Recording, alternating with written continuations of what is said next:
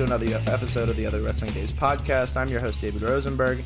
I am here with Matt Watson. Matt has done some work with me, I guess now at both websites that I've done wrestling writing at. Our original Michigan Sports and Entertainment, I think you worked at, and then you did some you did some articles with BHM Pro Wrestling, if I'm not mistaken, as well, right, Matt? Yeah, I, I- did a few for that, but ma- mainly back in the MSE days, uh, doing some NXT recaps. You know, Right, back when we actually had a group of people willing to write about wrestling all the time, but these are uh, hard times. But actually, there's that Wrestle Joy, which I, feel like you've definitely seen going on the Twitter universe with Andy Yeah. Nemedy, and I know John Snowden, who's with Bleacher Report, but I know that he's like jokingly behind it, but also gonna actually be doing some writing. So I'm interested to see what happens there. That's cool. But uh, yeah, man, what's uh, what's going on? Like you said, you're the like my resident NXT guy. I always call on you when I need an NXT pay per view pay per view review something like that. And here we are, you know, take over in your house. Uh, so you know, just overall, what you know, what's it like to have a takeover again? uh, you know, it was it was really good. Uh, obviously, there's 2020's been a, a lot, um, especially the last couple of weeks. But it, it was nice to sort of get some escapism. Uh, it's it's no secret, as you said, NXT is is my favorite wrestling brand. Uh, so to have a takeover back. Uh, and to give me some escapism uh, for for a few hours, it, it was nice. It was good. Yeah, for sure. I think uh the NXT like the, like the takeover, at least this takeover, like you said, 2020 has been total shit. Uh, Yeah. So you know, it, it's like I think the AEW show a few weeks ago was really like uplifting. Took me out of like the crappy reality that we all live day to day, whether you know it's just regular life or COVID or uh, you know th- these protests, and I mean it's just he- real heavy stuff going on, and this kind of this kind of show really uplifted me. I think more so than like watching like Raw or SmackDown really just doesn't Yeah. do it for me. But like this NXT show, I thought uh, it was super fun just to like sit down. And I'm not honestly all too familiar, right? So the it the in your house thing is 25 years old, sometime Yes. around now, and I am turning 24 years old later this month. So I don't know much about it, nor did I start watching wrestling until like the mid 20 teens. So, I mean, what is your understanding of that? So my understanding is is is just all purely nostalgia from before my time. I'm I'm 27, so it was t- what I was two when uh, In Your House started, and I I didn't become a wrestling fan until like the late noughties, like just over a decade ago. Right. So I it's all purely nostalgia goggles, like from when the network launched and like watching all the pay per views and stuff, and just seeing them bring back this this very early 90s style which is quite nice because as a as a culture we've we're kind of shifting from sort of rehashing the 80s to rehashing the 90s Right. and it's sort of like it's like WWE's way of of doing that uh in, in their own style uh as as seen by like the the set that we saw tonight and the all the little commercials that they ran between it were very uh reminiscent of of the original in your house broadcasts Right, and and those and and I mean I think that's really like an astute observation there. That uh, you know, I think when I hear, used to hear the term retro, I did think like 80s jean Mhm. jackets the you know like the graffiti paint jean jackets things like that but like retro is moving more towards the 90s and stuff and it is the like WWE is pretty good at the nostalgia play so it, it's you know it's Yeah. very it is very smart uh of them to do it and it's smart of you to pick up on that because honestly I wouldn't have been able to put it in uh, such terms but yeah that's uh that's one of the reasons I think it did feel uh, uh so good but the reason I the reason I brought up uh, the nostalgia as I start to get a hoarse voice here is uh this Todd Pettengill fellow who Yes. who- right so he was our host because there's like I don't know William Yes. Regal or Triple H couldn't have done it I I mean this is the nostalgia right Yeah, I definitely think it's the nostalgia. As far as I can tell uh, from watching old pay per views, he was sort of like the Renee Young of, of the day, the the person who does the hosting and the panels and the backstage kayfabe interviews kind of thing. It's it like all round broadcaster presenter type. Um, and he was just their guy in the early to mid '90s, so I think it was just a, a way of throwing back to that time for sure. Right. I, I thought it was. I mean, I got that vibe immediately when I saw him, and I thought he did a good, you know, serviceable job for what Yeah. he was asked to do. So, like, it, it was good. He ran down the card, which is something like they don't always do in WWE. So I was happy that he just kind of told us what we were in store for. Because, frankly, you know, I told you right before we started recording that I've missed the last two weeks of uh, NXT. I like skimmed through them, but pretty much have just caught them on the periphery um, Mhm. and know I need to go back and watch. I haven't watched the Riddle Thatcher match, which is the one I'm I really do need That- to. Yeah, I'd say from the last two weeks, that's the that's the one to check out. The the rest will just keep on rolling and just watch the next NXT kind of thing. But right, it's a, it's a defi- different NXT definitely that these days. yeah, I mean, obviously everything's different with the with the no crowd. Everything's kind of in this this strange era. But I'd say the the sort of four weeks of TV leading up to this, with the narrative of the cruiserweight tournament kind of running through it, it's it's all been quite compelling stuff. And I think if there'd been a crowd there, it would have been like a real like golden era of NXT. Uh, a lot of tight writing, uh, storylines merging and blending together uh, quite well. Uh, but with that lack of reaction from the Full Sail crowd, it's it's things haven't quite landed, and I understand why they haven't been as big a talking points uh, in the wrestling world. Right. Okay. So the Full Sail. Okay, the Full Sail crowd is notoriously the NXT crowd. I guess the takeover crowd is different than the Full Sail crowd. I think a lot of people Mhm. who follow NXT know that. But like the Full Sail crowd, and I've like I've met these people. I've been to Full Sail shows.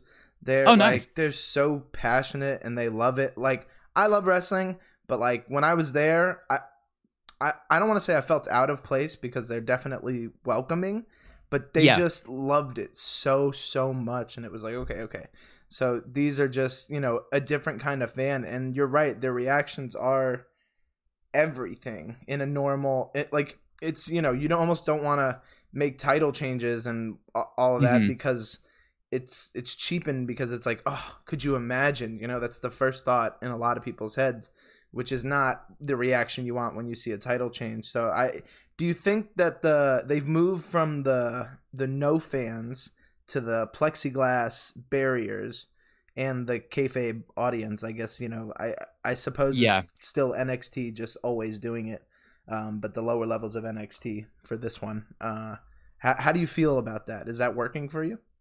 It's it's kind of a, a mixed bag to be honest. I think when the camera isn't on them and they're not like chanting kind of like a phony like trying to be like a, a crowd uh kind of kind of thing it's i i enjoy it. I like the background noise. It, I, I can sometimes get lost in the idea that there is a crowd there.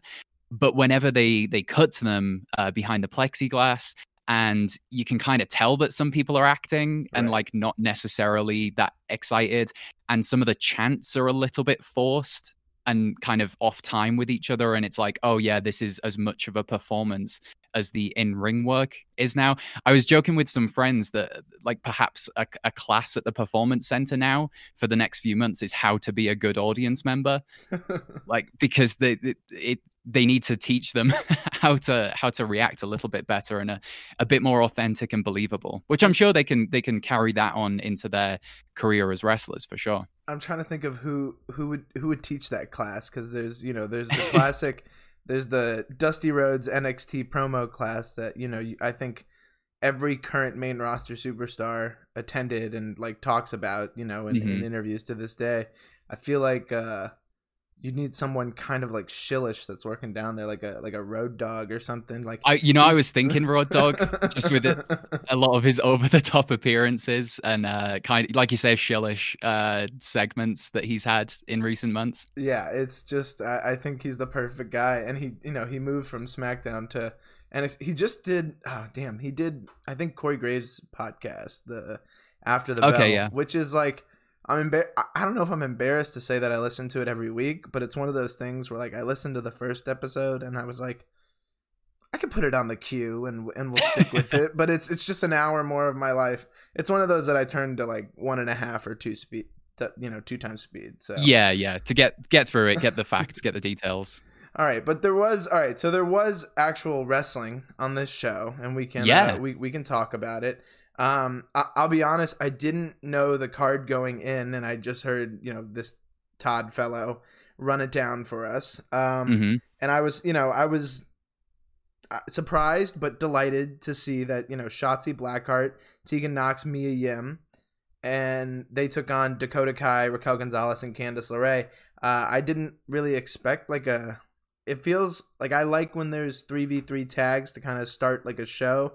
It feels very like New Japany to me. if Yeah, that makes yeah, sense, definitely. You know, it's like we're gonna develop some storylines, which is what they did. You know, and they got, to my knowledge, this is like one of the first times that Raquel Gonzalez has actually had a chance to do some stuff, be like a name in the match. I mean, she was back up to Dakota Kai, but most of the time you just see her on the side, right? Yeah, I think she's had a couple of singles matches Mhm. on TV, but very short, sort of powerhouse, Right. um, mon- like monster squash matches kind of thing. Stuff. Yeah, and, and Yeah, this yeah. was her. I I mean, I you know she was she was the odd man out here, if I can say that. You know, I feel like Yeah. there was a level of talent that everyone else had here, but it was like really fun. I'm a big fan of Mia Yim and Tegan Nox, so you know, what what do you think about this whole whole deal? This one, this one was kind of interesting for me because it, it, if okay, so to start off with, takeover opening matches throughout history have historically been like the men's tag division. Mm-hmm. That's if you look back at previous cards, and they've been absolute bangers. Sometimes the show stealer of the night, and it's like sets the tone for the night. It this honestly felt like, even though it wasn't a bad match, it felt like it might have been the worst takeover opener. But it's to me, it was because there's a lot of storylines going on instead of getting like cohesive closure uh, to storylines, which is kind of what you want at takeovers, or at least like a good plot point beat. But this had the Gargano feuds kind of mixed in.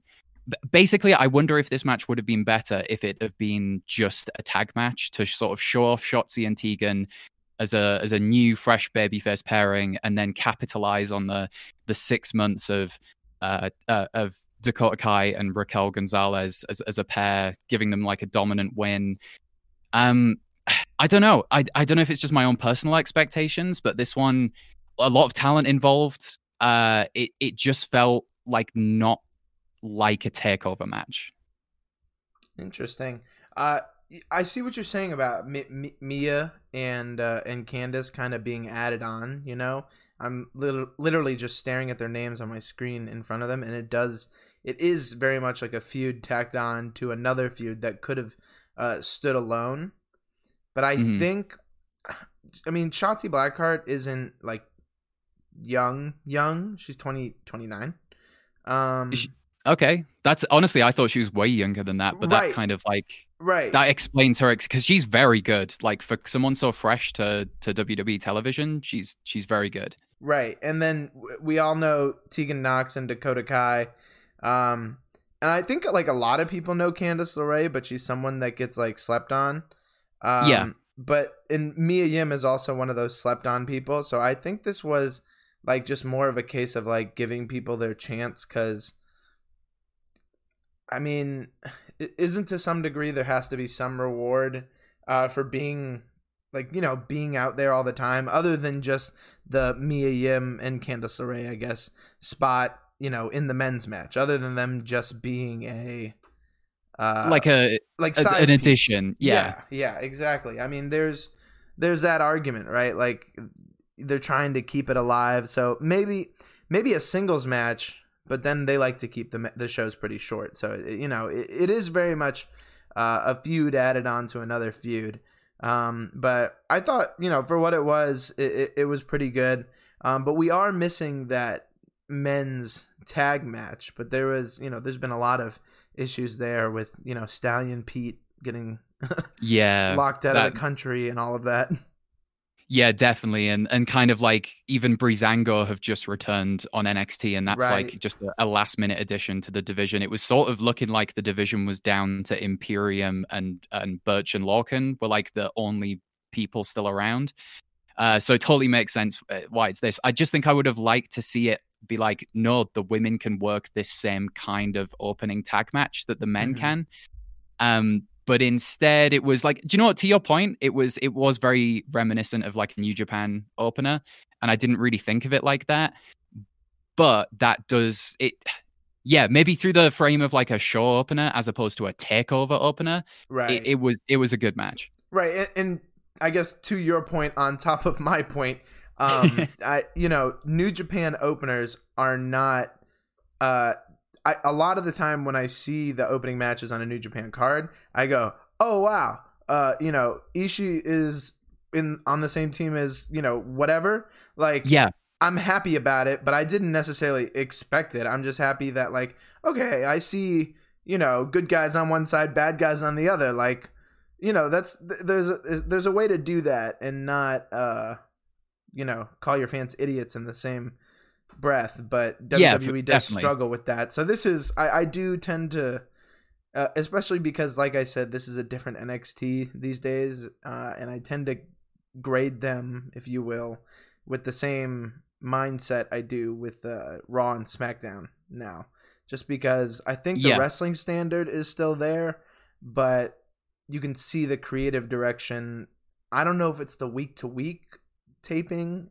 Like I, I just wish that there was just a little bit more. I know there's a lot because of the COVID stuff, but Yeah. I- you know, I just think that I wish that they would be a little more consistent week to week like it was back in the day if I can say that like a year ago, you know what I mean? yeah yeah well that basically was a lifetime ago 2019 so That's true. I mean, it, it is. But uh, okay. So moving on from the opener, we had uh, what what did we have? Oh wait, I wanted to mention this. The- You you talked about Yeah. like the ICOPRO commercial. I think that Adam Cole did, and they did uh, yes a couple of other stuff. But they had the uh, WWE Superstars ice cream bars by Good Humor.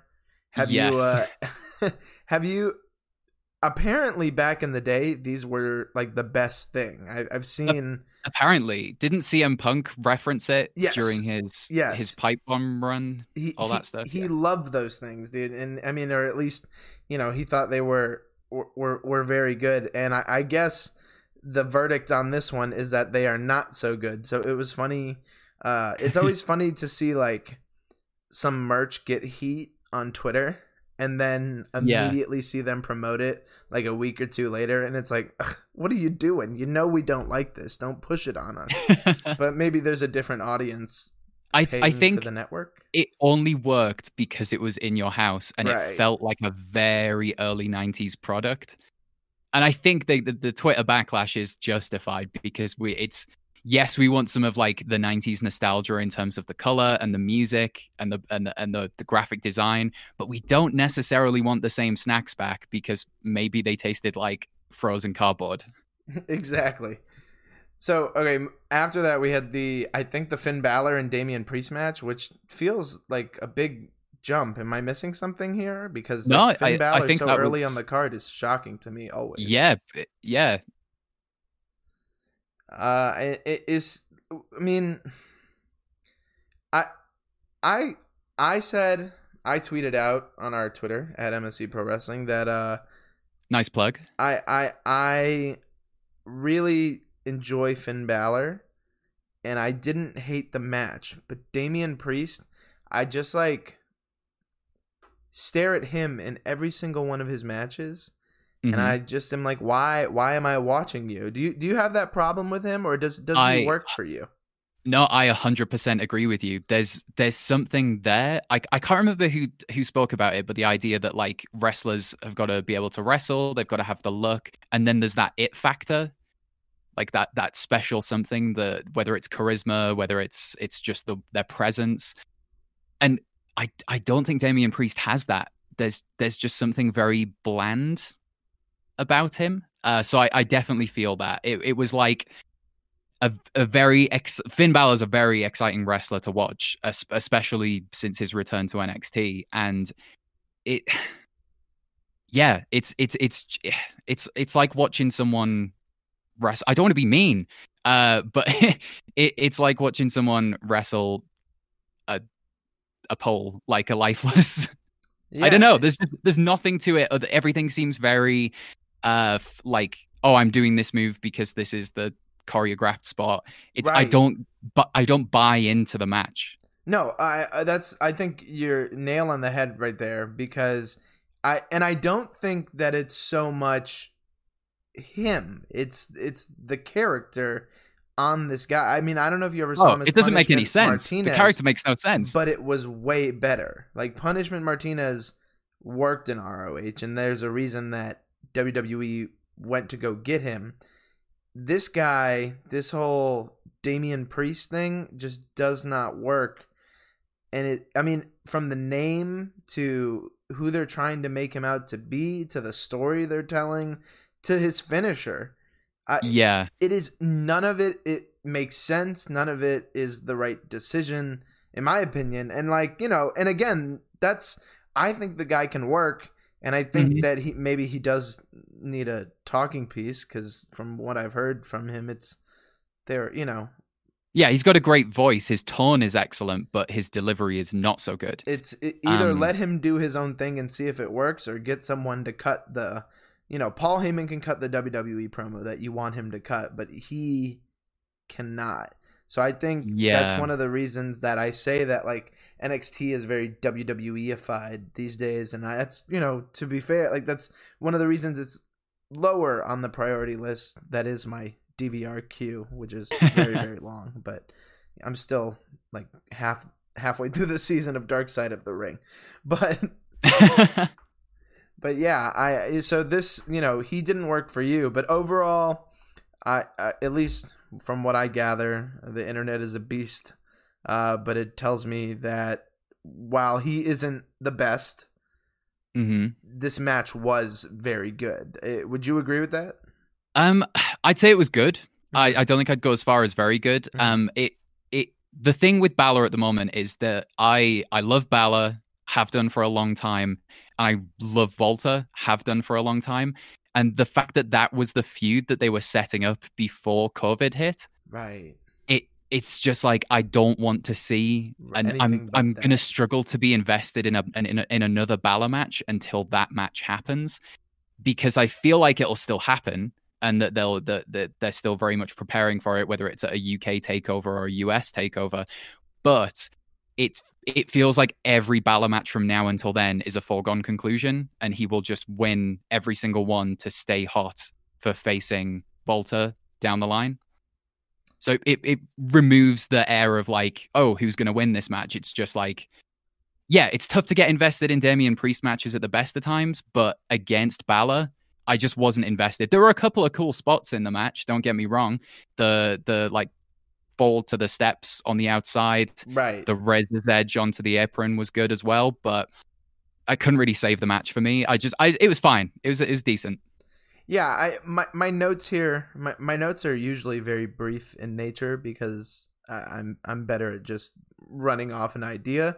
Um, but this one feels like one I should read verbatim. It says this picked up at the 10 minute mark. It was a 13 or 14 minute match by my Okay. uh, measure, but it says this picked up at the 10 minute mark. But there's something about the priest character that isn't working for me. Balor is still really fucking good in ring, like end notes. Yeah. So I, and I think that sums it up because like that's the takeaway. You're right. What I, I often ask myself, wh- why is Damian Priest in this match? And I couldn't help but ask myself that repeatedly throughout this one.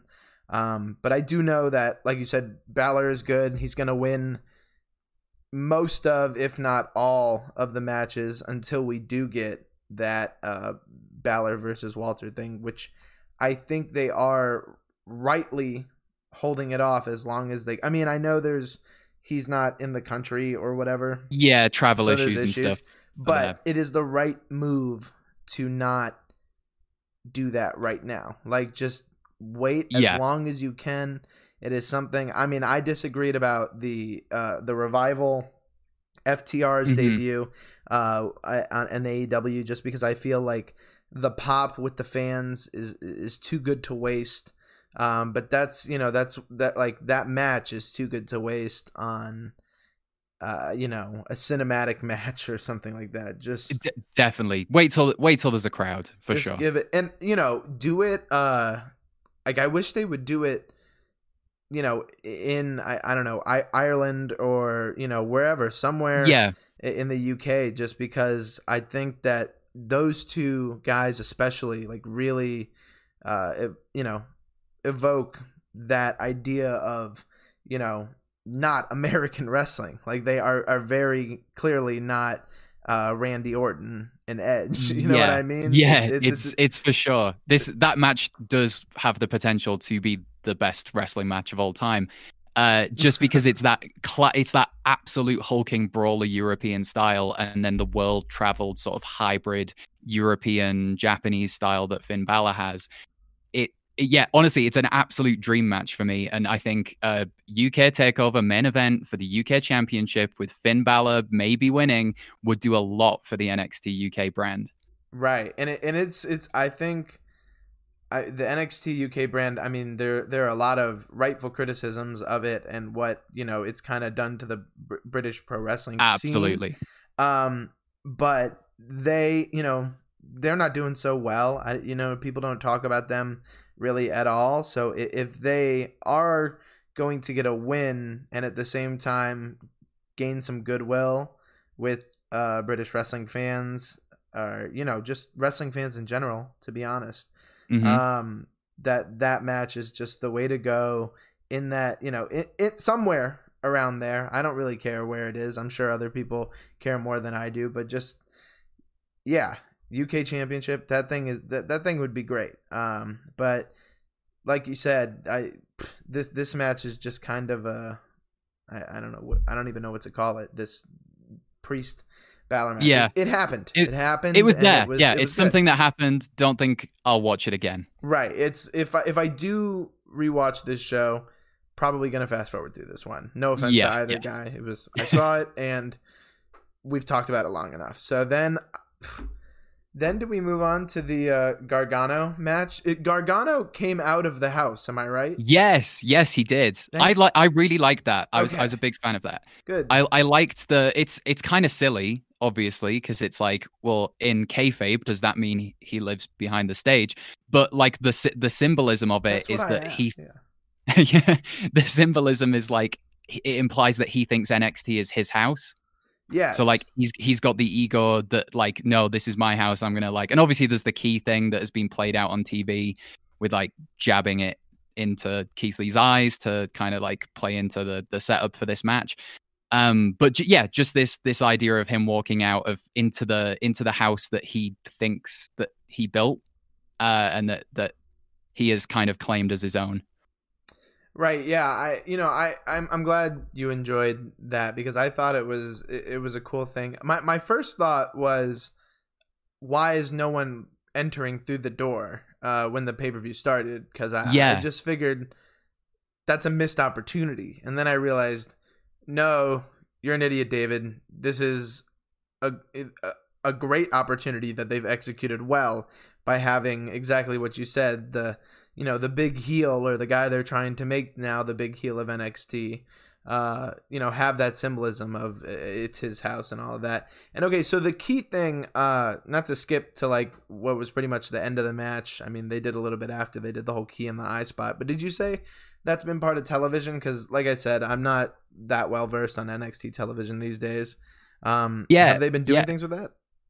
Yeah, it's been it's it's it's weird because this match wasn't anything like I expected in terms of Ke- Keith Lee and Gargano as a performer. I still thought it was a good match, but uh, it, it was much more like that classic cowardly heel working a couple of body parts, and it, it's because on TV, I think two weeks ago, uh, he like Johnny Gargano sort of jammed Keith Lee's left hand between the steps, I think, Mm-hmm. and that's why he was working the hand and the fingers a lot Right. and then the key to the eye i think was last week uh to just blind him and and es- like do the cowardly escape sort of thing um so it, yeah it was a it was a it was a weird match in that it wasn't what i i've come to expect from these two performers uh but in terms of a cowardly heel working a big uh sort of super babyface character picking apart the body parts i thought it worked really well Yeah, no,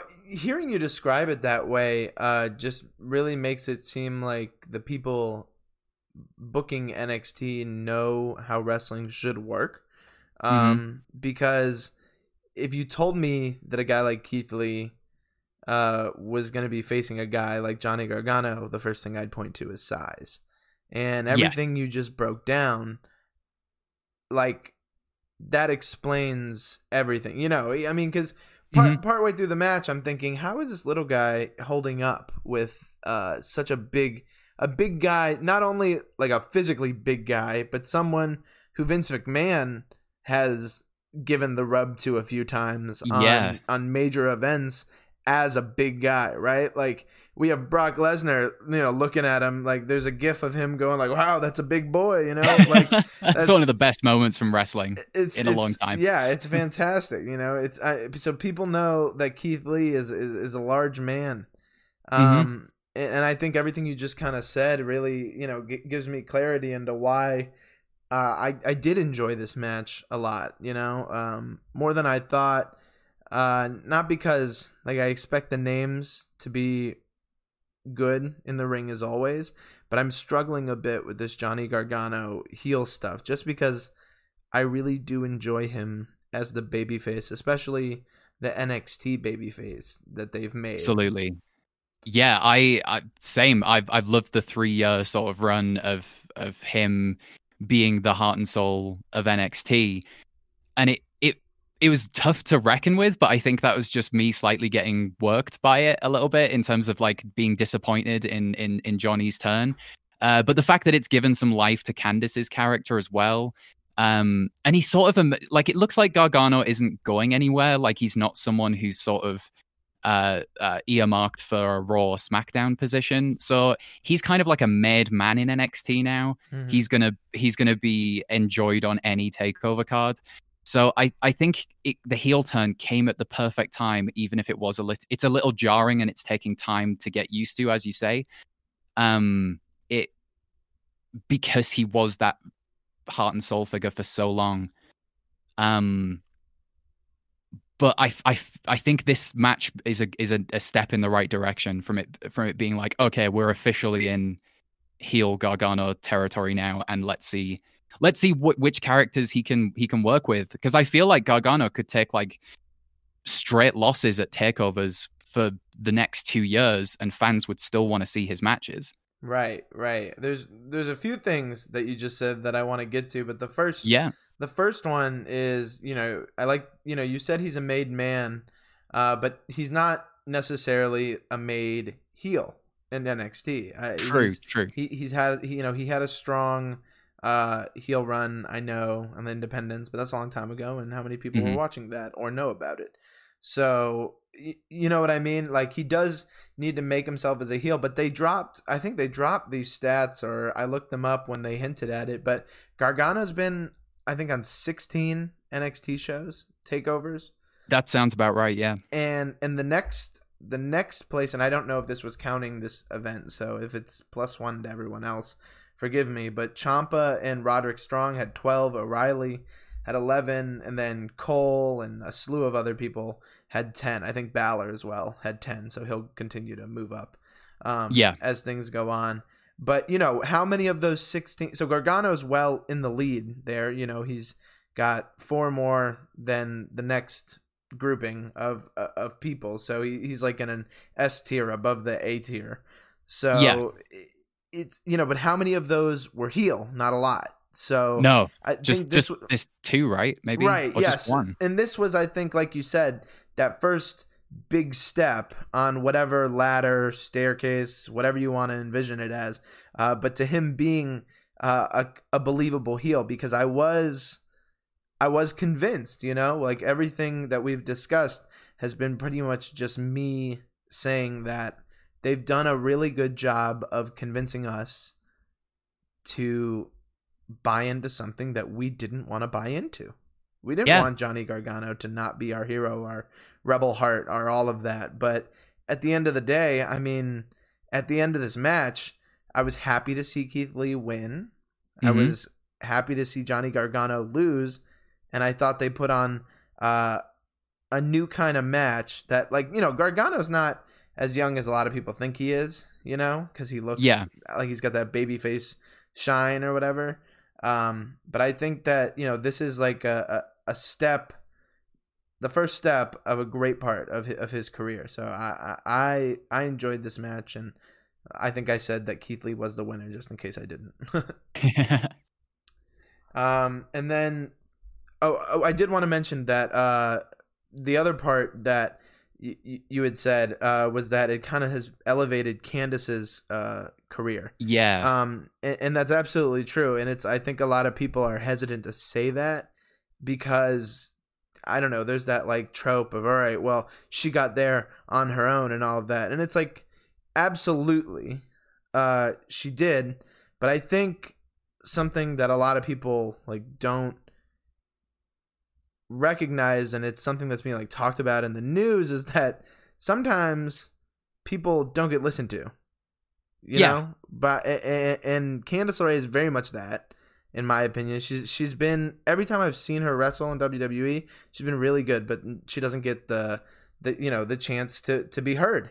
So I think that they uh you know like Johnny Gargano bringing her to this kind of light and just saying like let's be in the promos together you know and giving that attitude of you know we don't care i've you know that's what they say in their promo like we're gonna be that married couple and do whatever like lean into it i think it's like real smart and something that a couple like cody and Brandi could watch and learn from yep, uh, definitely. If they, you know, if they ever, Brandi tried to go heel. I mean, maybe not at the right time, but it's just uh it's a real smart thing that I think a lot of people could learn from, and probably Mia Yim and Keith Lee have already uh, learned a bunch from that. But um, yeah, the women, It's- like the women getting the spotlight, is great.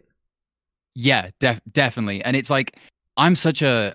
I I know a lot of people might like this, but I, I'm such a fan of heel couples. Mm-hmm. like I like Triple H and Stephanie whenever like the old stuff that they did and like Right. teaming back up again. I just I love that dynamic. It's just the perfect foil where you kind of like you you want to be on their side a little bit and like you want to you root for them and it's like oh it must be so cool to like work with your partner like that and to like whether you as a face or a heel.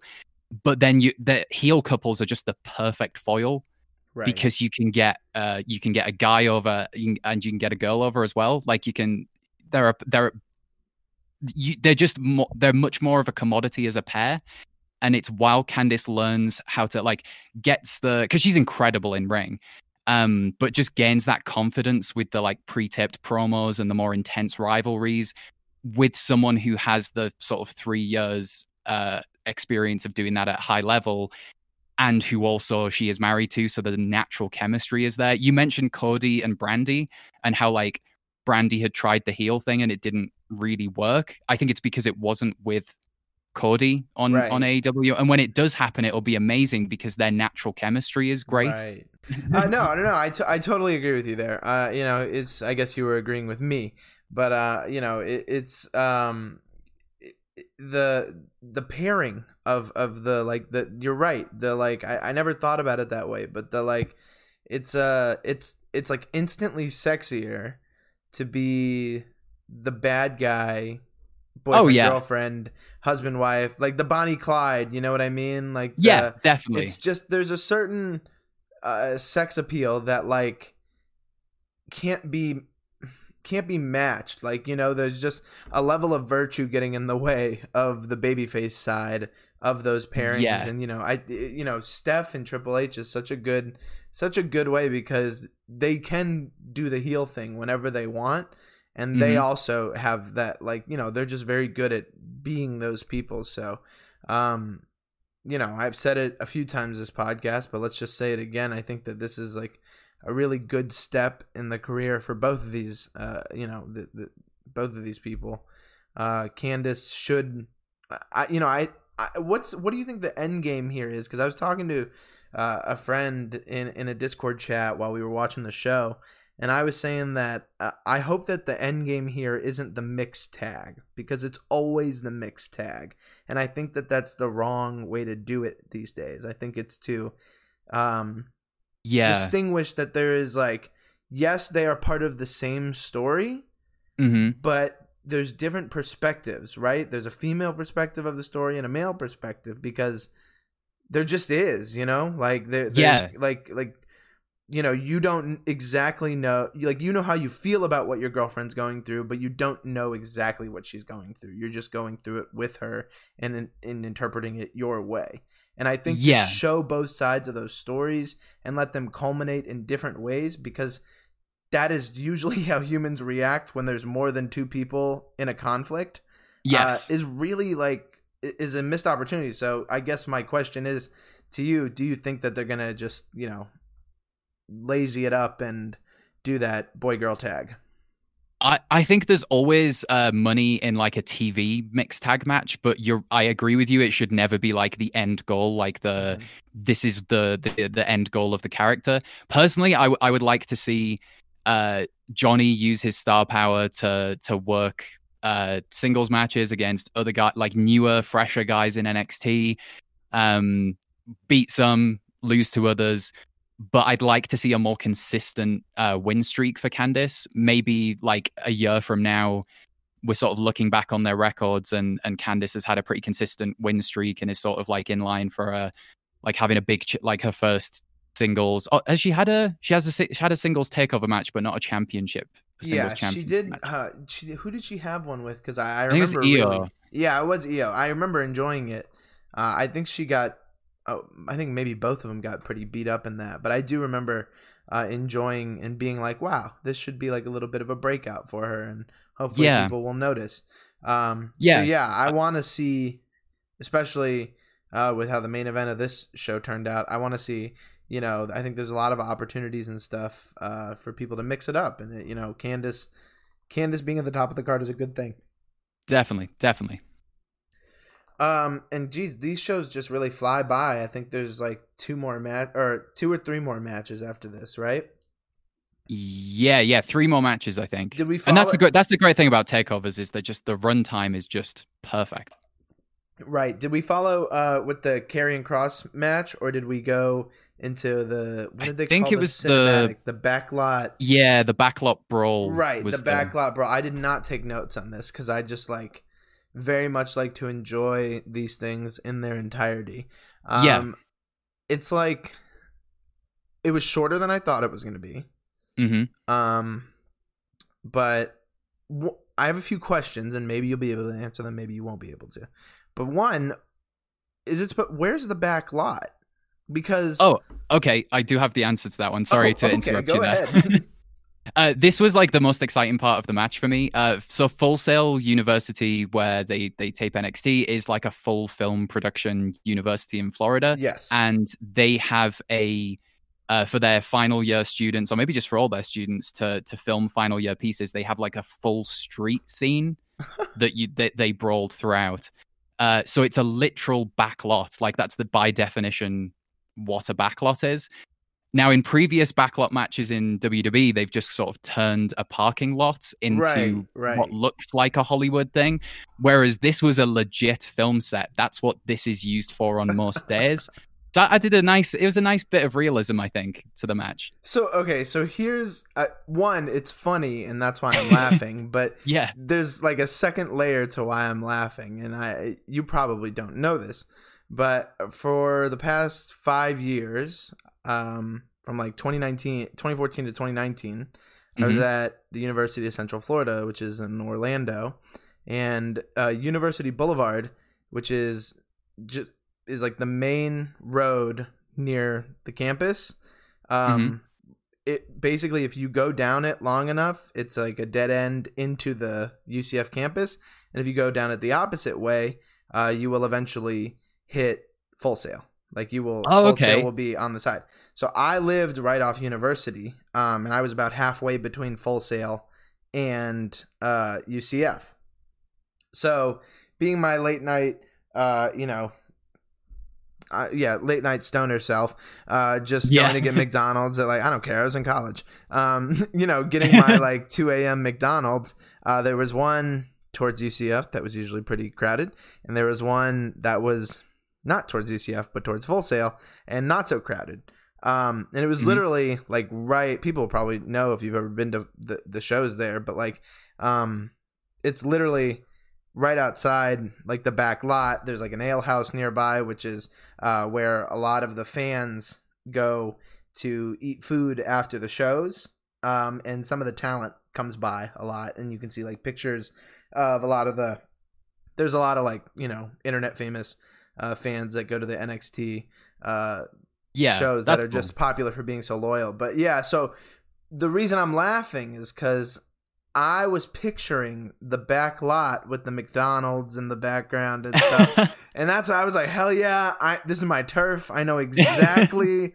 I know the ins and outs, Adam Cole. If you need my help, they, I they can tell enter you from that this back way. lot and and and I was you know I was totally wrong. And I'm glad you had the scoop on that because I a- as soon as they were up I was like okay this is cool. I'm glad they have like the whole scenery and stuff but where the hell is this? This is not outside of Full Sail that I thought it was gonna be. Um and then I thought like maybe they've got some weird shit at the performance center but I was just expecting uh you know. Yeah, that McDonald's. yeah the, the mcdonald's. So it was uh it was it was not unfortunately i had flashbacks to my college days but the nxt did not uh double down on that. So i i don't know. I thought that was that was pretty funny. So i'm glad you actually did know the answer to uh where that w- was filmed. And then also like what was what's wrong with velveteen dream? Because he this was edited so I, I, it was better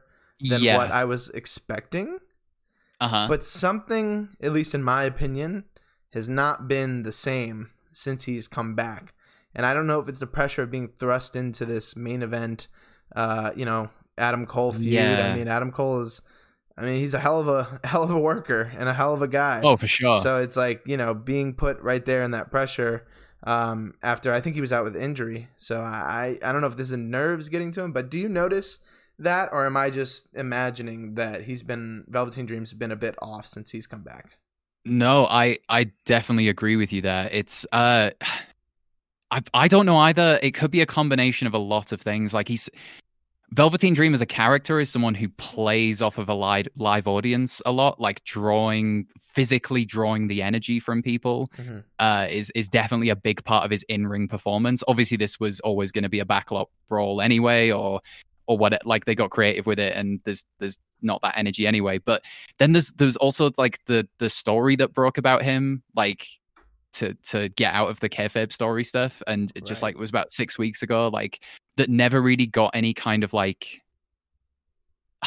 Like that's why I still feel funny about him as an audience member because I don't know what the closure is to that. I'm not saying he's like a he he did anything bad or did anything good. Like it's unknown at the moment. Right, but if there's a Um, question, then you wanna, you know, Yeah. it's like, it's it is. Did he now? When that happened, did that happen after he came back or before?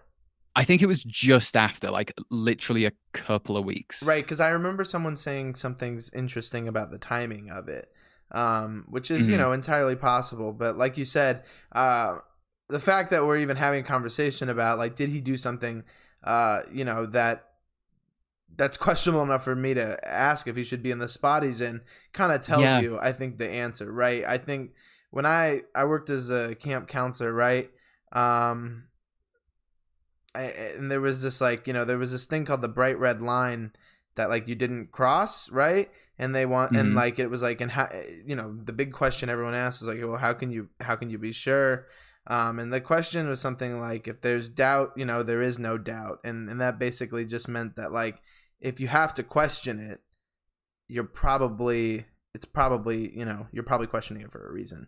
So i Yeah. think that like it you know that is that is something that people are gonna uh, worry worry about worry about. I would say worry but it doesn't sound like the right word but you know what i mean. Yeah, Um, just like be con- it's it, enough of a concern that you can't really view him as this top uh, babyface performer just until there's some clarity on the situation. At least that's how I kind of feel. Right. It is. It is very much uh, like I. You know, I don't think he handled it. You know, poorly or or well. No. it's not really a thing you can handle well. Uh, No. it is definitely a thing you can handle poorly. So I guess that is a you know gold star here, however you want Yeah. to award them. But uh, you know, it's when there are allegations of, of certain things, it's kind of it's kind of strange. Um, and I think a lot of people a lot of people got it in their head that Adam Cole is gonna lose and that this was the time for Velveteen Dream.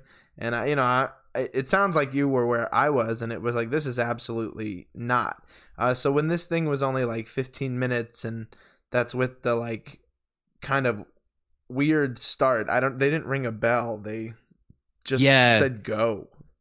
And it was there was a lot of shenanigans it was like moving from crazy spot to crazy spot in terms of the, the like the the car the ladder the undisputed era getting involved the Dexter Lumis thing Right, Dexter, dude, Dexter chest. Lumis. I uh, what uh, what do you make of that guy? I mean, you're a big, you, Uh, you like NXT. Is he? Are you a fan of his character? yeah i i mean i, I love nxt and i love character work in in pro wrestling more than just about anything else Well, what am I And- missing? What am I missing? Because I from like when I see Dexter Lumis, I Uh-huh. see Dexter from the Showtime show. yes And I, I, think get that he's mimicking that, but is there like a story as to why he's there yet, or is he just We- we're seeing it develop. Okay, I think uh, I I enjoy his delivery, his like stony face and sort of reaction. I think it's an interesting. They've gone the Dexter route of like this guy is a is morally questionable, but is is the good guy is like a protagonist in this situation. Right. They don't Um, know how to make an anti-hero, so they're just gonna borrow an anti-hero. Yeah, yeah, that's that that's probably what they're doing. Um, but I I'd be curious to see how it plays out if like he continues to sort of I don't know, maybe he uh his actual obsession is with Velveteen Dream and whoever Dream feuds with next Dexter Lumis helps him out again, and then Dream's like, "What the hell?" And then another TV feud, and then they can have their own takeover match of some description. Um, I I just I love character work, and I think NXT is a great place to to always inject some of that because it's such like a uh, bell to bell uh, sort of in ring action. Like we've we've bought the uh, some of the best wrestlers in the world and we've put them together in a ring. So it's always nice to see ca- uh, some character work get some get some spotlight. But it is very much a character in development right now Mhm. um which I guess isn't really what NXT is anymore. As as you were saying earlier, it's very much like viewed through the eyes of like Raw and SmackDown uh, as a as a third brand. Um, but yeah, I mean, I'm excited to see where it goes. But for this match, in in terms of how it played in the backlot brawl, it it just felt like it was there. It wasn't really like the other cinematic ones where it was like this intense brawl between two guys. It was just there was too much going on uh and it maybe it's because they didn't it's not capitalizing on dream uh or anything like that because i it you i think you said earlier about how like saving big title changes like especially babyface title changes for when there's a crowd um and this this is one of those moments where even if dream was like due to become nxt champion i i think plans changed based on the lack of crowd reaction to that Right, right. No, I, in I- my opinion. No, I, I think that that's a good opinion. I, I- that that makes you know that that that to me, it, you know, I think that happen that's happening a lot in wrestling these days. That Mhm. uh, you know there there are certain plans, um, and you know like now's you know now's not the best time for the plans that we had. Um, luckily, I think half of WWE isn't booked that way, so it's not really affecting them. They're like I don't want to say thriving on the week to week stuff where everything's just kind of a crapshoot, especially down here in Florida, uh, where Yeah. there are no laws and no rules, and there could be fans back any day. uh Uh-huh. but you know, it's it's like you know p- plans now more than ever. I mean, oh god, wrestling fans hate this phrase, but plans plans change. Plans Yeah. plans are gonna change, and these. I mean, if you can't understand plans change these days, I don't know what planet you're living on. So, Yeah. um, you know, I, I I wasn't upset with how this turned out, but I, I asked. I normally tweet, you know, tweet along with these pay per views and stuff like that, and I say things like, uh, you know, okay, rate this match for me out of five stars. Give me blah blah blah out of five stars. Okay. hmm Um, and I don't do it like I didn't want it for this cinematic thing because I think that it's kind of unfair with the editing. You know, you can cut out a real bad botch if you have one. You know, you can take certain Yeah, liberties yeah. with certain things. Um, you know, bigger falls and land on a crash pad and don't film it a certain way and give them time to get back up. Mhm. Um, so that you know that's why those things are just kind of like harder. But what I asked was, where does this rank on the uh, uh, on the list of edited taped matches? Right, the things that we've gotten to see that were not live. Right, things that we have seen on television, on pay per view, on whatever. Uh, this this includes like the Stadium Stampede because that wasn't Yeah. live. Um, you know, I'm sure there's various uh, things. You know, SmackDown and Raw have been uh, live and taped. AEW, Dynamite's been live and taped. So pretty much everything I was including in that. But uh, the, like the biggest answer I got, I got, or the one I noticed the most was that it was the worst of all of them. Um, and I don't think that's unfair to say, uh, which is a double negative Yeah. way of saying that that's a completely fair thing to say yeah. it's uh it's yeah it just was not up to par and i think they knew that because it felt um abrupt more like a video package that i missed you know in passing yeah.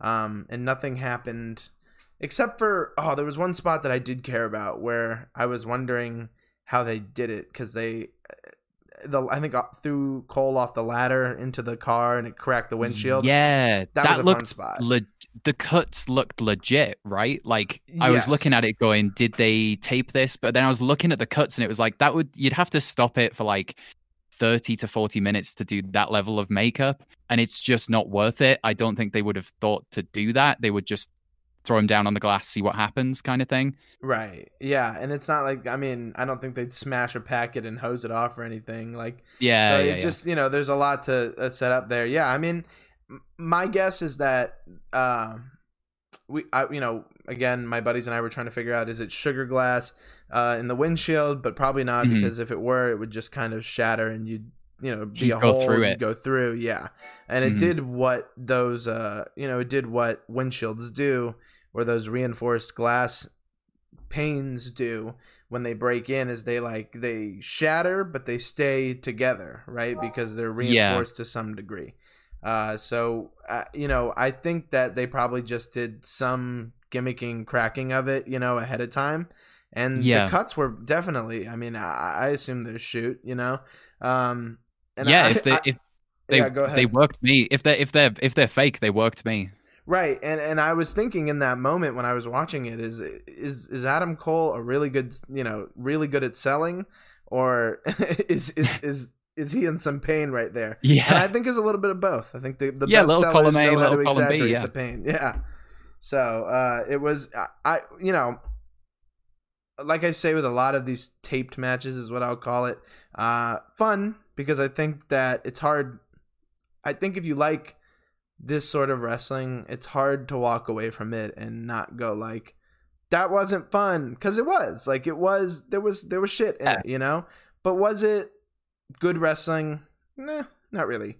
It wasn't No, something yeah. that I cared so much about or needed to see uh, or watch back. But it is something that like I'll definitely remember and be able to talk about long enough because it was like you know memorable gimmick spot things, which is more of what I think the WWE business model is. They don't they care about that memory for you that everything needs to have a WrestleMania moment, not you know once a year like in your it's your in your house Yeah. moment or something. So um as far as those things go, uh, I, I was I was pretty cool with that.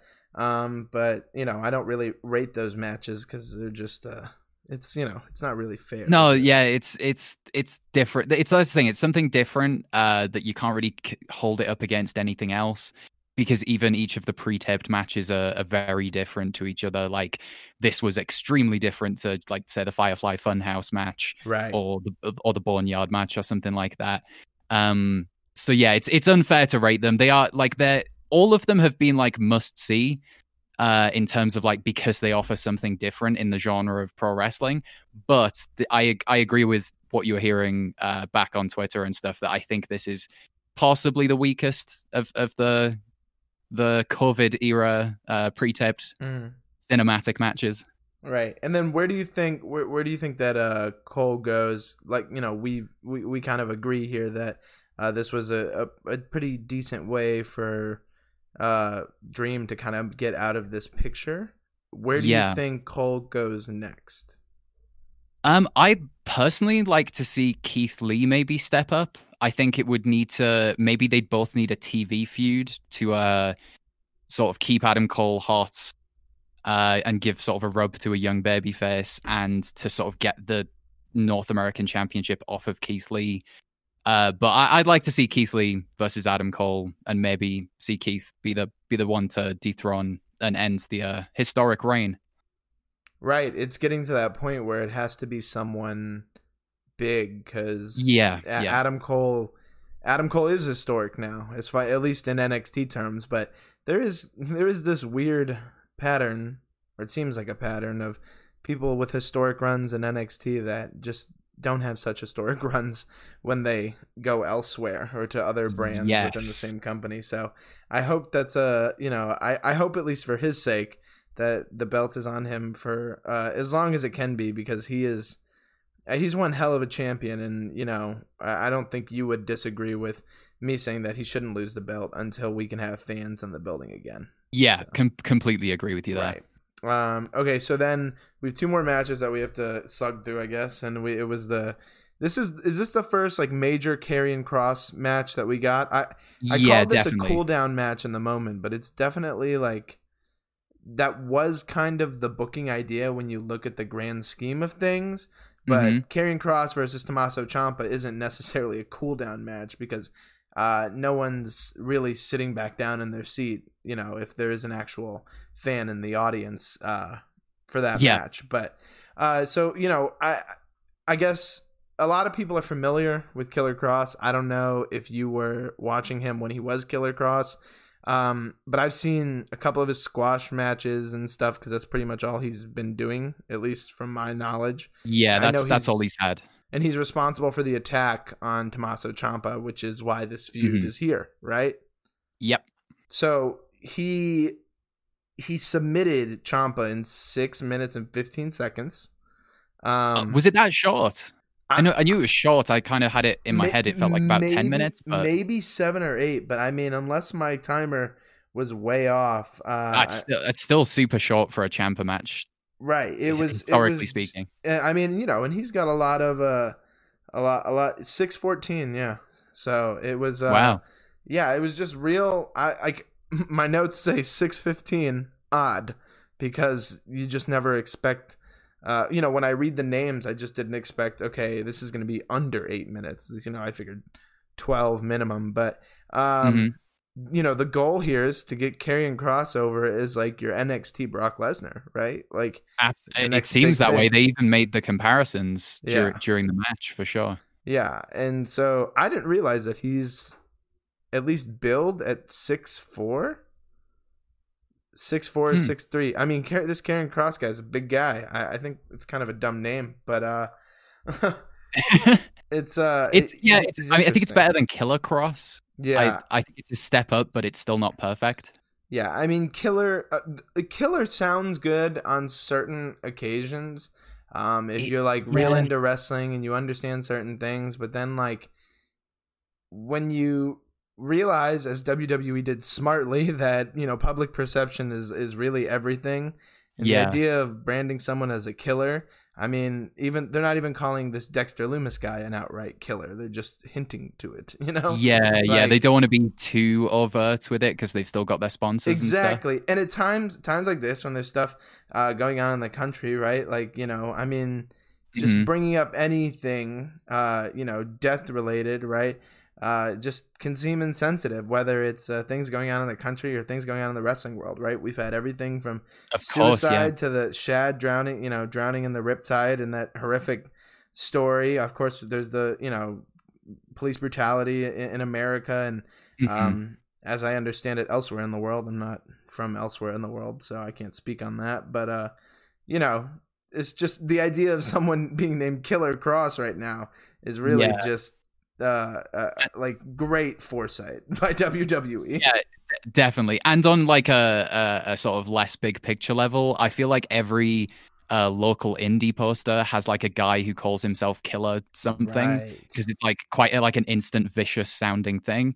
So it, to me, it sounded a bit hawky as a name. So even though, like you say, Karrion Kross isn't perfect, and they really need to get over this idea of like he is the end times, he is the apocalypse. If they want Yeah. the name Karrion to carry, yes. um, Carry then on. then it'll work. then it'll work. But it's for now, it's a step up from from Killer. Right. And then uh, you know, I so work wise, I mean again, this was almost like an extended squash. I mean, I don't want to Yeah. say that cuz Ciampa puts in work no matter how long the match is. Um but it was good. It was just too quick for me to pass great judgment on. So, uh, I think Ciampa, you know, the idea of Ciampa passing out is that wow, Ciampa's still a badass that we love. Uh, but Mhm. Kross, you know, just is too big for him, and that kind of hurt Ciampa in my eyes. And I thought that that was a bit soon uh, for him to just kind of, you know, it's very clear that at least to me that Gargano's the one that they're going to be uh, real confident with, and that Ciampa is going to be able to take the loss here and there, and you know, get tapped out real fast. So maybe they'll follow Yeah. up with it on NXT, but Yeah, I'm certainly excited to see to see where they go with uh, with Ciampa for sure. I, I was glad that uh, if they were if they went the route of the the sort of semi squash, as you say, um, it I'm glad they went with the pass out uh, finish because the the high Saito suplex that that Karrion Kross does and the neck surgery that Champ has. I know they're both like prof- like seasoned professionals and have been doing everything, but as a fan, that's like a move done to this specific person after neck surgeries that would have made me like flinch quite a bit. right, Um, on like a non, it would have so much that it would have pulled me out of the story a little. Whereas the pat the passing out thing, it's it's always good to show that someone's resilient and that they're they're not giving up. Um, but yeah, it, it's almost because it was like a it, Ciampa did get a bit of offense in.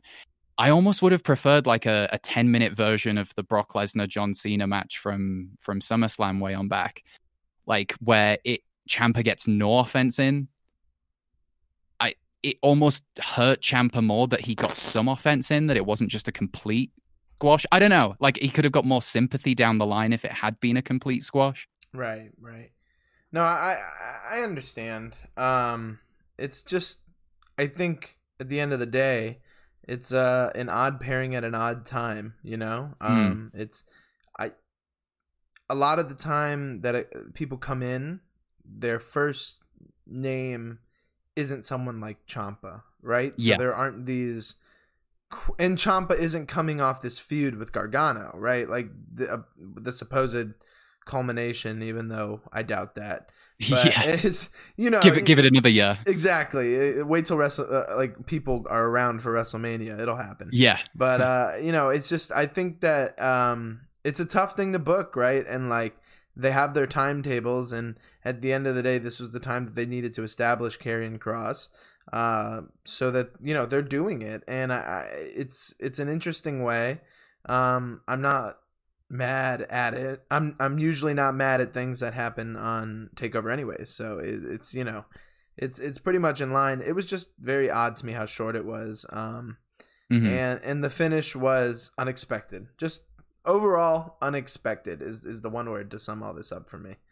Um, Yeah. but I thought it was a good. I thought like its abruptness was very good to kind of separate the uh you know the main event, uh, the, the the the big stuff. You know Yeah, uh, it, was a it was a nice like palate cleanser. exactly. Uh, so like I said, we had the main event following that. The uh, I thought all along that that Charlotte, there's no way Charlotte was gonna be anywhere but the main event. Um, yes, I. You I know don't know what? I still surprised. doubt. Maybe it's just because of like uh, a decade plus of watching and then watching like the stop start nature of the as they brand it the women's evolution. I, there's still a part of me that's cynical and thinks, well, this match should be the main event because it has the potential to be the best match of the night and it features the biggest stars, um, in in mainly in Charlotte, but they WWE just sometimes don't do that and they'll put like a dud guys match in the main event instead. But I was very I was very pleased that it that it closed the show and Right. and rightly so because for me it was the it was the match of the night. Absolutely. I, I mean, you're not going to hear any arguments from me on that. But uh, you know, go into a little bit more what you know specifically.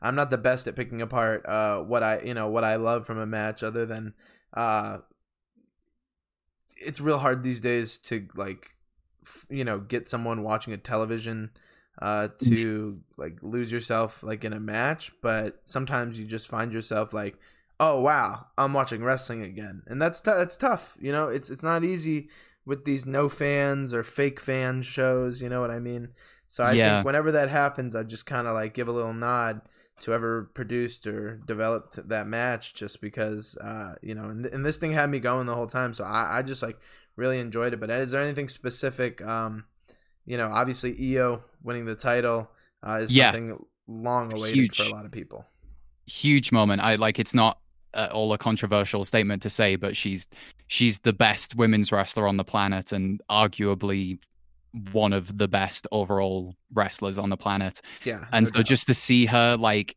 having conquered Japan and then to to come over here like and not immediately just be like instantly put like the way Karrion Kross has been where it's just instantly in the forefront to watch her grow uh, go through the changes from from face to heel uh, and sort of move up the rank rankings earn the opportunity is is a very satisfying moment um for sure. I the the match as a whole it just felt bigger than than everything else that was happening and i think that's mostly down to charlotte.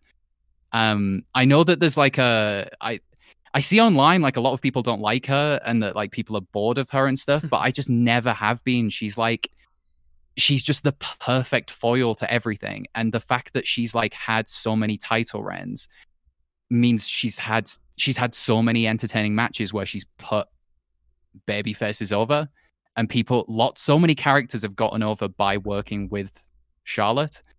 Um and she's just a showman. She's like ev- everything feels big. She knows how to transition between moves so smoothly uh going from spot to spot making everything feel massive. Um she'll dictate a pace sometimes for the better sometimes the worse i know there was like li- the only kind of like off spot in the match was like there was like I think Io went for a Hurricanrana to the outside and Charlotte kind of slowed it down so it didn't look too smooth compared to how fast Io can do something.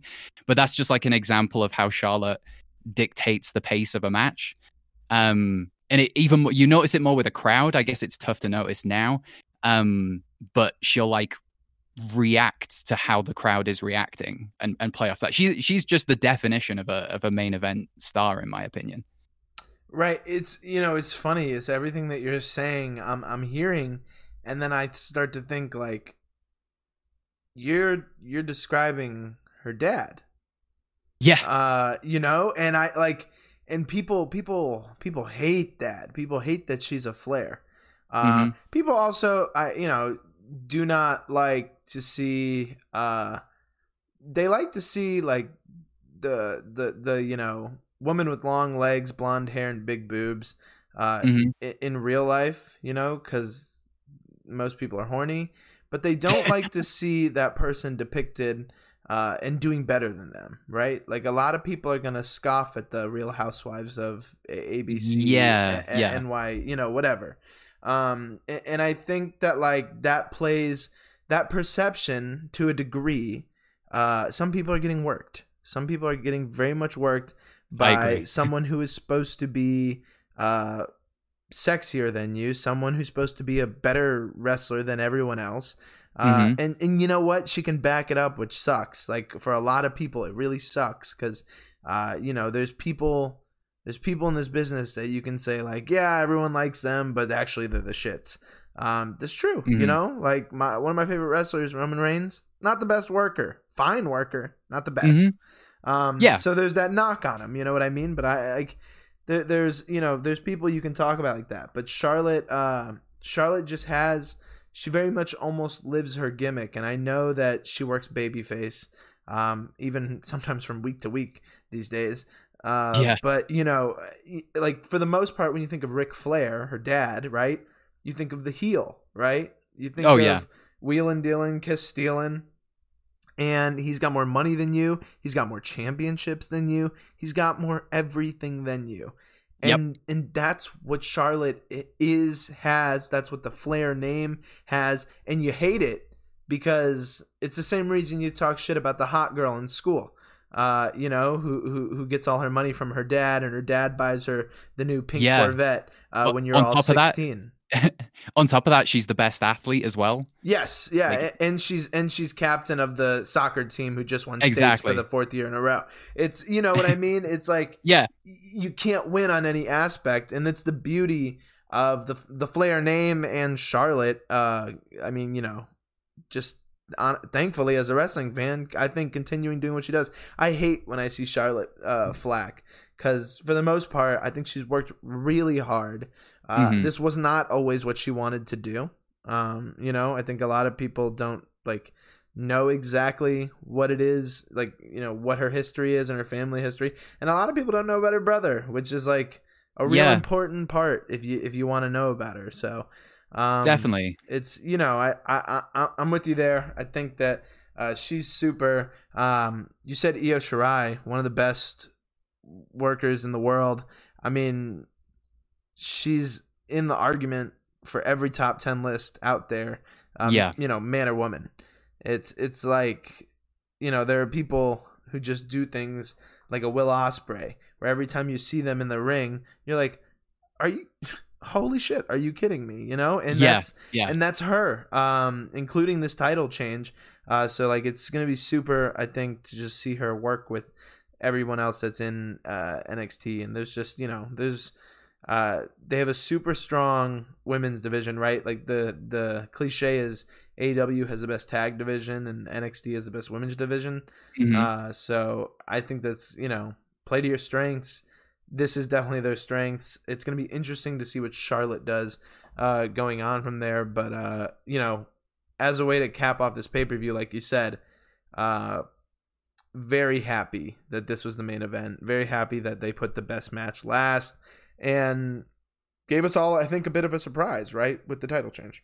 Yeah, yeah. My my heart was with Io, like that's that's who I wanted to win, but my head was very much with with Charlotte retaining. Uh, so it was it was a it was a nice surprise for sure. Right. And then I you know, and then I'm not I can't not mention uh that right now, if you look at things even though uh one of them was actually in kind of a weird way, um but uh, three women's champions right now are uh Io Shirai, Asuka's on Raw, and Hikaru Shida is the recent uh, AEW Women's Champion.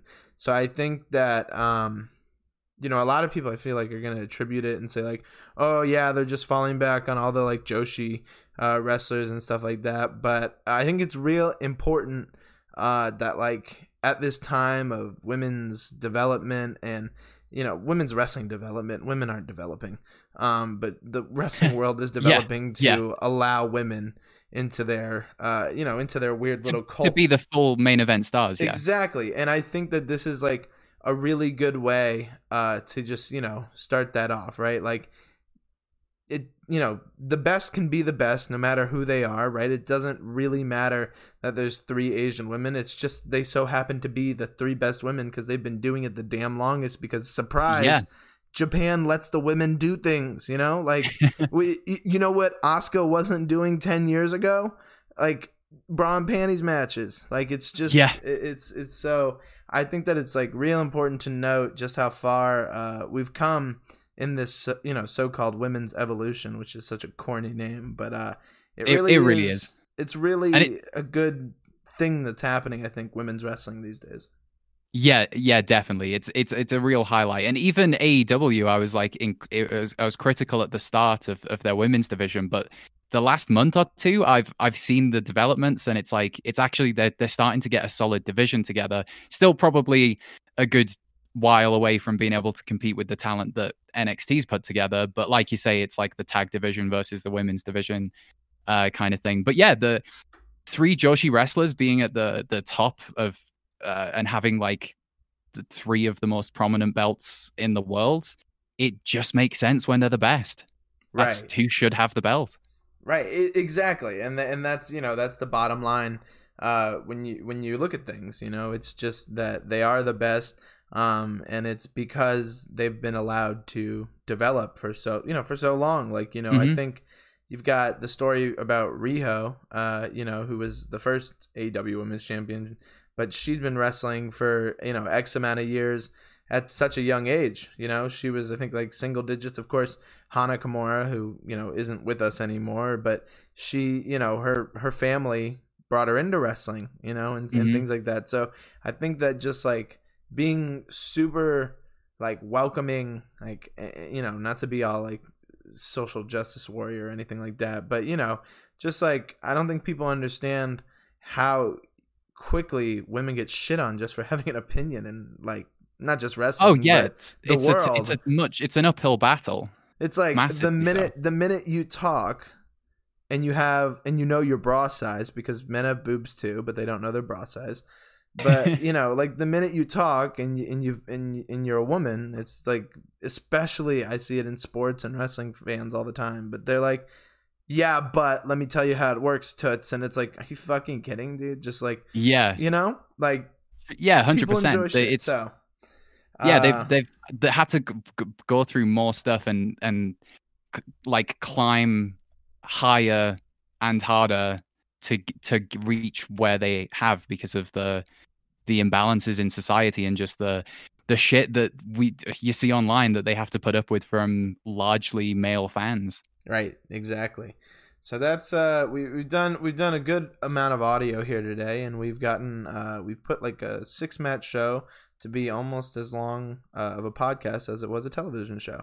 So that's uh it was it was good talk. It was good talking with you. No, uh, dude, it- about it's- this about this uh, show. No, it was it, nice it was digest awesome. it. Yeah, I you guys uh you know, people listening don't know, but uh you know, we me and Matt have talked for uh you know on uh, through text and messenger and DMs and stuff for like hmm probably 2 or 3 years or, or, or two like a year or two or something, you know. Yes, yes, something and, like that. yeah. A long time at least. I you know I know who you are. Um, so it's uh you know it's it's it's it's it's always like a crapshoot when when someone's like, hey, let's do some audio together, and uh and then you do it, and I think it worked out really well. So you guys can actually let us know by retweeting, liking, subscribing, and doing all that stuff. But uh, before we close things out, I, I wanted to uh, start doing on these podcasts, which I think we did it on one of our SmackDown watch alongs before. So if you guys listen to that, uh, you might be familiar with this, but I'll explain it again.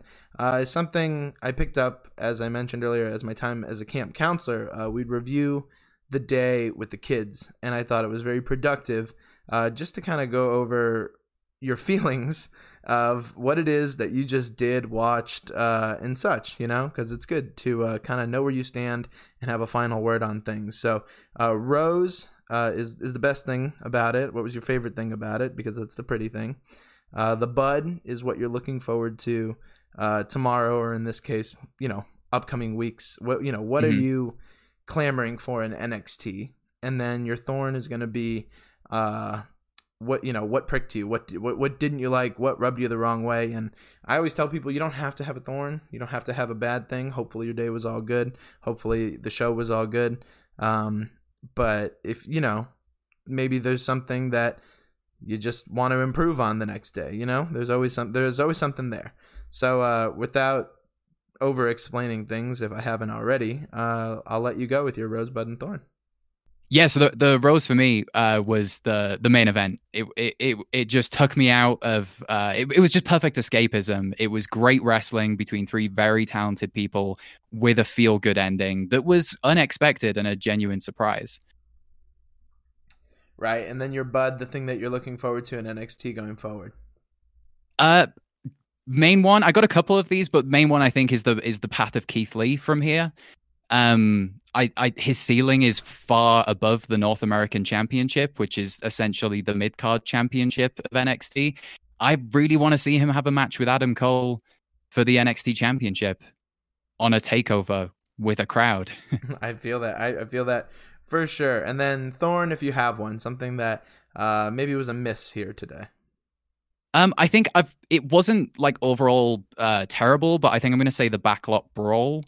Uh, just because maybe things like the Stadium Stampede and the Boneyard and the Firefly Funhouse match just gave me such a high ceiling and expectation for what this could be, but it just didn't deliver to the level that I expected personally. Right. And then okay, so for me, I you know my my my rose it was probably gonna be the main event. I thought that the main event was uh was real good, and you know the Shirai title change uh, was really like a positive thing. But uh, just to change it up, I think I'm gonna say the opener because I know that it was different uh, as you explained, you know, than traditional NXT openers. Um, but I do, I, I just, I think sometimes and I think that this is a positive thing if you if if you can enjoy wrestling this way. Um, you can mark out for people that you just enjoy, right? Like from people that you see on their social media presence, or maybe you watch them on the Bump or whatever dumb YouTube WWE shows that they have. You know what I mean? Uh, people that you can just kind of get behind. Um, so I, you know, Tegan Nox and Mia Yim are actually two of my favorite uh, women in all of wrestling. So I it was just kind of a delight for me to see both of those uh, women in the same match. I've been watching a lot of Mia Yim's Twitch stream, uh, so you know, I encourage you guys to check that out. But uh, she, I just, you know, I, I, I had a blast watching that opening match uh, with with those two girls in it. So uh, that was pretty fun. And then uh, Bud, looking forward to. I want to see uh, Karrion Kross. I'm interested. Uh, I think most people know that Scarlett uh, Bordeaux is very attractive. Um, I want to see is she gonna like I know she has wrestled, so I want to see if she like what she is other than just like a you know a little sex piece uh, you know in, in heels next next to him. Because uh you know there's something here. They have a great look. Um i'm just they definitely have my interest because uh the rocket strapped on. And then uh thorn uh, for the day. Man, I really, I really didn't hate too much of this show. Um, but if I had to go with something, let's just go with, um, I guess, like you said, the the backlot brawl. It was just, uh, these things. I you know I said we don't rate them, but you can actually rate them on the binary scale, which is one and zero. One's a hit, zero's a miss. It's a 0 Mhm. for me. Uh, just didn't just didn't work. Um, it was fun, you know, it was a thing to watch. It was there, like I said, but it was just uh, it it was probably the blemish, the what's up with that moment, you know, the um, the, the I don't know, the the outlier in in, in what you know in in the grand scheme of NXT Takeover matches. There's such a high bar set uh, for all of this, Yeah. so it makes it like I think, you know, it's not like watching.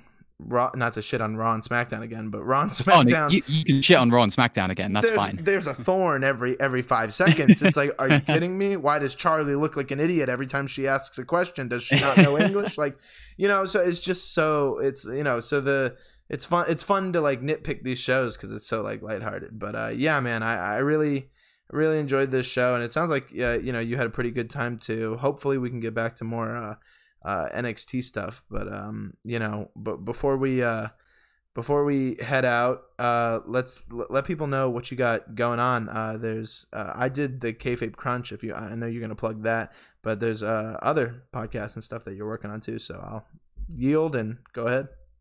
Yeah, uh, the K- Kayfabe Crunch is a po- is a wrestling comedy podcast that uh, a few of us make and put together. It's it's basically a satire of uh, news broadcasts, the sort of podcast updates that you get on a on a daily basis, but from the perspective of a newsroom that thinks wrestling is entirely real, uh, and that these are events that are actually happening on television. Each episode is like ten to fifteen minutes long. We just try and provide a bit of escapism. Uh, some some jokes land, some don't, but it's a it's a good seat of your pants project. And also, I've got a podcast called Drinkipedia. If you want something that's not wrestling based, we aim to uh, entertain and educate uh, on that podcast. We one basically one person gets drunk and they've had a week to learn two to- two random topics. Oh, uh, they then have to explain those topics while drunk to the other two people in the room and we try and learn and then we do a bit of fact checking down the line uh and yeah it's just it's kind of like drunk history but for the full curriculum there are there are no limits on just history That's actually okay. So I've known about that podcast for a, a, a long time, but I, I've never actually listened to it. So I'm guilty of that. But I will definitely be checking out the next episode and some past episodes that you guys have uh, uh, put out. Is there one that you can point people to uh, that is like you think the one oh people should listen definitely to? If you're listening to this podcast we did a episode where a non-wrestling fan uh had to explain a lot of wrestling terminology Oh uh, like- man, like kayfabe and work and shoot and face and heel. It was it was a good laugh. Definitely, I think a lot of wrestling fans will be like, "Come on, how did he not know what this is?"